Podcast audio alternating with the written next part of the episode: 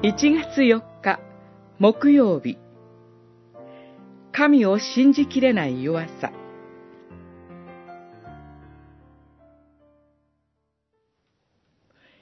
蛇は女に言った。決して死ぬことはない。それを食べると目が開け、神のように善悪を知る者となることを神はご存知なのだ。女が見ると、その木は賢くなるようにそそのかしていた。女は身を取って食べ、一緒にいた男にも渡したので、彼も食べた。創世記三章四節から六節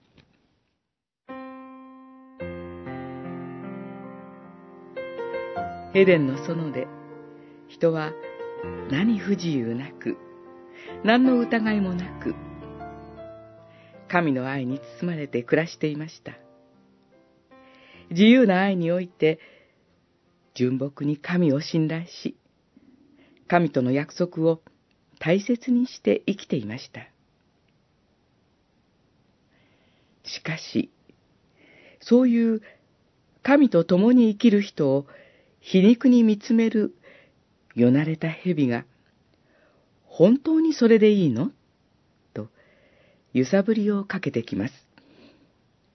それは、神の愛を疑わせるものでした。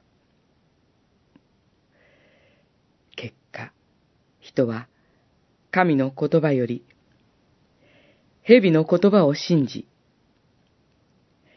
神と人との蜜月は破局を迎えました。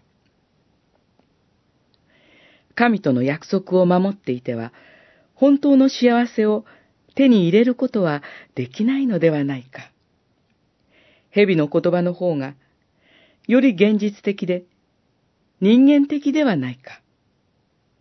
という疑いや傲慢は、私たちのうちにもあります。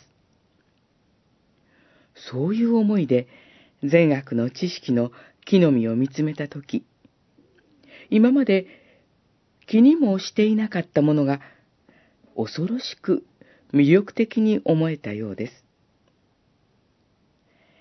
神を裏切ることはいつでも魅力的に思えるのです。